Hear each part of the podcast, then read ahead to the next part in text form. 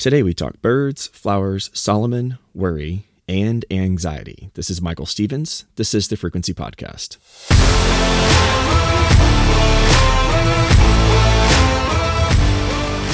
So, today we're going to wrap up chapter six of Matthew, and more importantly, we're going to wrap up this strain of thought and topic that Jesus was in regarding charity, uh, generosity, money, materials. And this passage is a little long, but I'm going to go ahead and read it anyway. It's Matthew 6 25 through 34.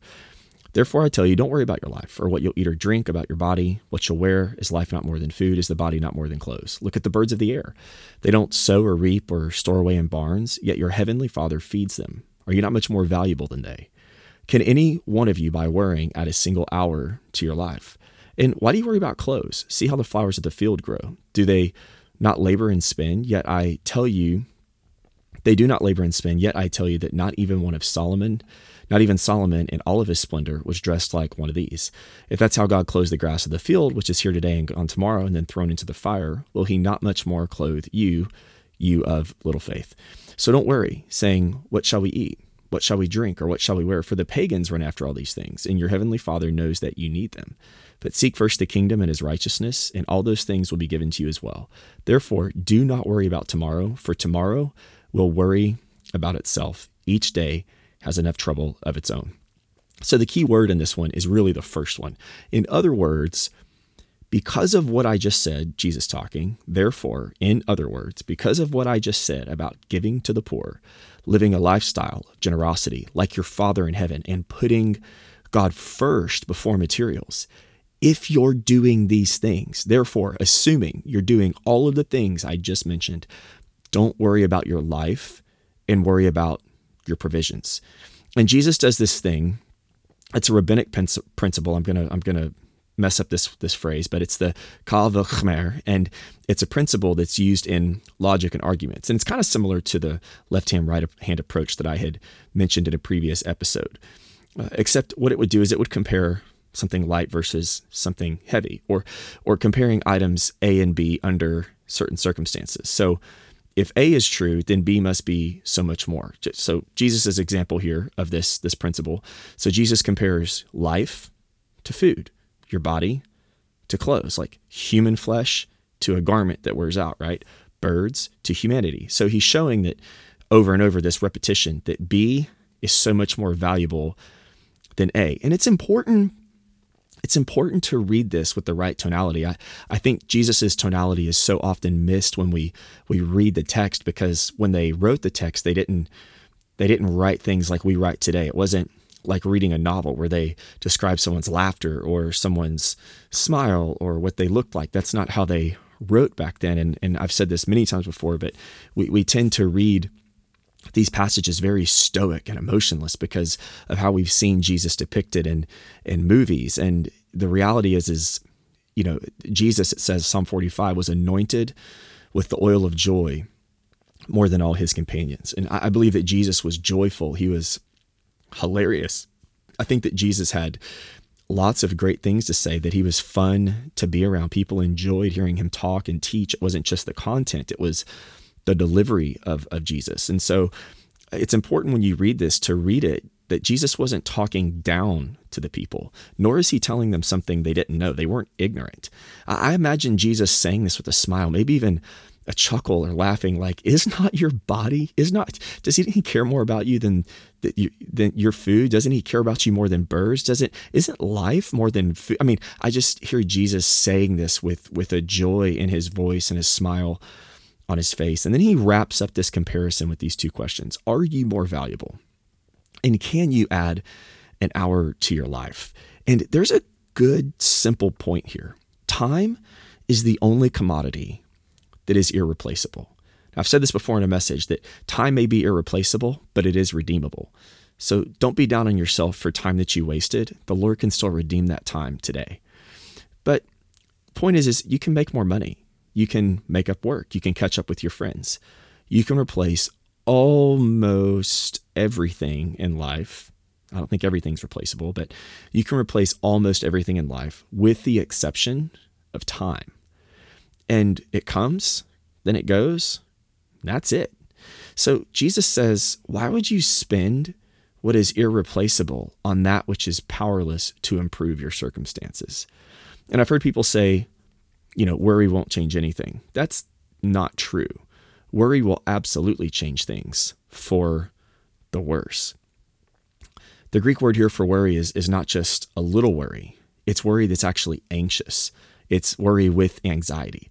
And I don't think anyone has ever made a wise decision under anxiety. I mean, I know I haven't. I, I had a period of my life where I was under pretty much constant stress for and anxiety for the you know over the course of a, a couple years and my health declined my teeth were going bad I actually ended up having to get one pulled um, had five root canals all before the age of 30 like not good not healthy uh, in fact a few facts about anxiety uh, anxiety disorders are actually the most common mental illness in the US, affecting 40 million adults in the United States, um, age 18 and older. And 18, per, to put this in perspective, 18.1% of the entire US population every year is affected by anxiety disorders.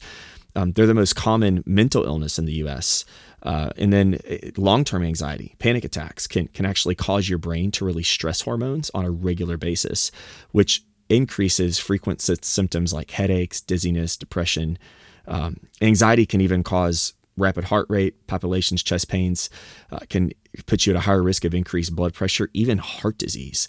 And anxiety also can affect your your digestive systems. Like you can literally have stomach aches, nausea, um, other digestive issues, loss loss of appetite. You can actually develop irritable bowel syndrome from anxiety. In other words, there's nothing good that comes out of anxiety. And the list goes on.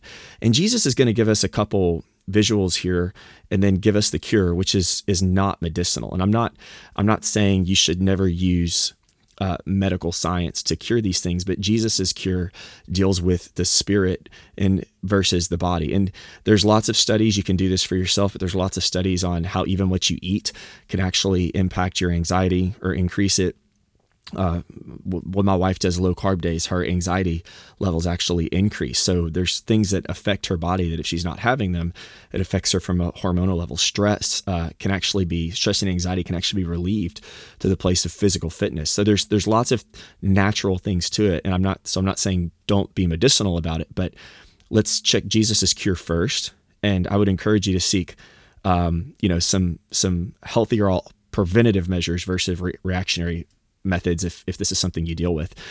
So Jesus goes on to speak about the flowers, Matthew 6, 28 through 30, and he he speaks about them as as one who loved flowers. The lilies of the field were uh, scarlet poppies, and I'm gonna uh, anemones, I think is how they're pronounced, um, and they they bloomed basically one day on the hillsides of Palestine. They would bloom, and then they were they came and then they went, but they were absolutely beautiful. Uh, they were beautiful and they they said that they surpassed the beauty in the robes of kings, which is why he mentions Solomon here.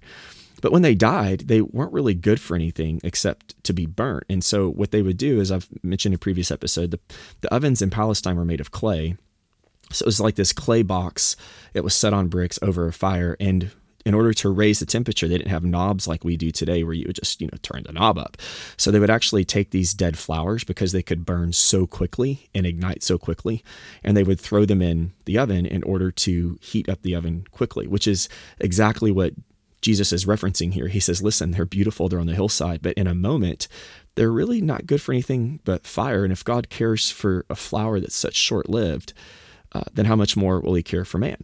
Then Jesus gives this next example. He says, When you worry, you're like pagans. So what is what's he talking about? What does he mean you're like pagans? Simply put, worry is not, worry should not be a part of life for sons and daughters that know their heavenly Father. The pagans don't know him. Their gods don't provide. Psalm 115, their gods have eyes and don't see, ears and don't hear, mouths and don't speak, hands but can't feel and those who become them are like them. In fact, part of what made Torah so powerful was that in the ancient text, in the ancient culture, no one ever knew where they stood with the gods. And so they would they would offer up extreme sacrifices to the point of all the way to offering up their children. Um, we see this with the god of Molech and, and other places in uh, in in the Old Testament. And and so they never knew where they stood with their gods and part of what made Torah so powerful is God gave a very specific sacrificial system that satisfied their sins. So if they made a mistake, if they sinned, if they wronged someone, they could offer a sacrifice, regardless, or an offering or whatever it was. And they always knew where they stood with God. But their gods demanded extravagant sacrifices for them. They were quite ambiguous because obviously they were false gods. The difference is, is Jesus says that's the pagans, but your father, he doesn't demand extravagant sacrifices from you. He's the one who provides the extravagant sacrifice. He doesn't demand gifts from you. He provides good gifts for you. He takes care of his sons and daughters. So when you read the fruits of the spirit, you, you see that they're they're opposite of so many things. You could actually, instead of reading them as fruits of the spirit, you could read them as characteristics of citizens of heaven or descriptions of sons and daughters of God. And that's why even one of them is, you know, the fruits of the spirit is peace, is, is almost the antithesis of worry. And so Jesus's cure is simple but it's profound. Set your gaze on the Father, seek his kingdom and his righteousness. I think the second part of this verse often gets left out. However, it may be the most important. Uh, we, we get really excited about seeking the kingdom. I mean, this is we've I've mentioned this multiple times in these episodes, but when they heard the word kingdom under Jesus, they were they were thinking kingdom, brick and mortar, military overthrow, the kingdom of God on earth, Israel is a superpower in the earth. All that's how they heard the word kingdom.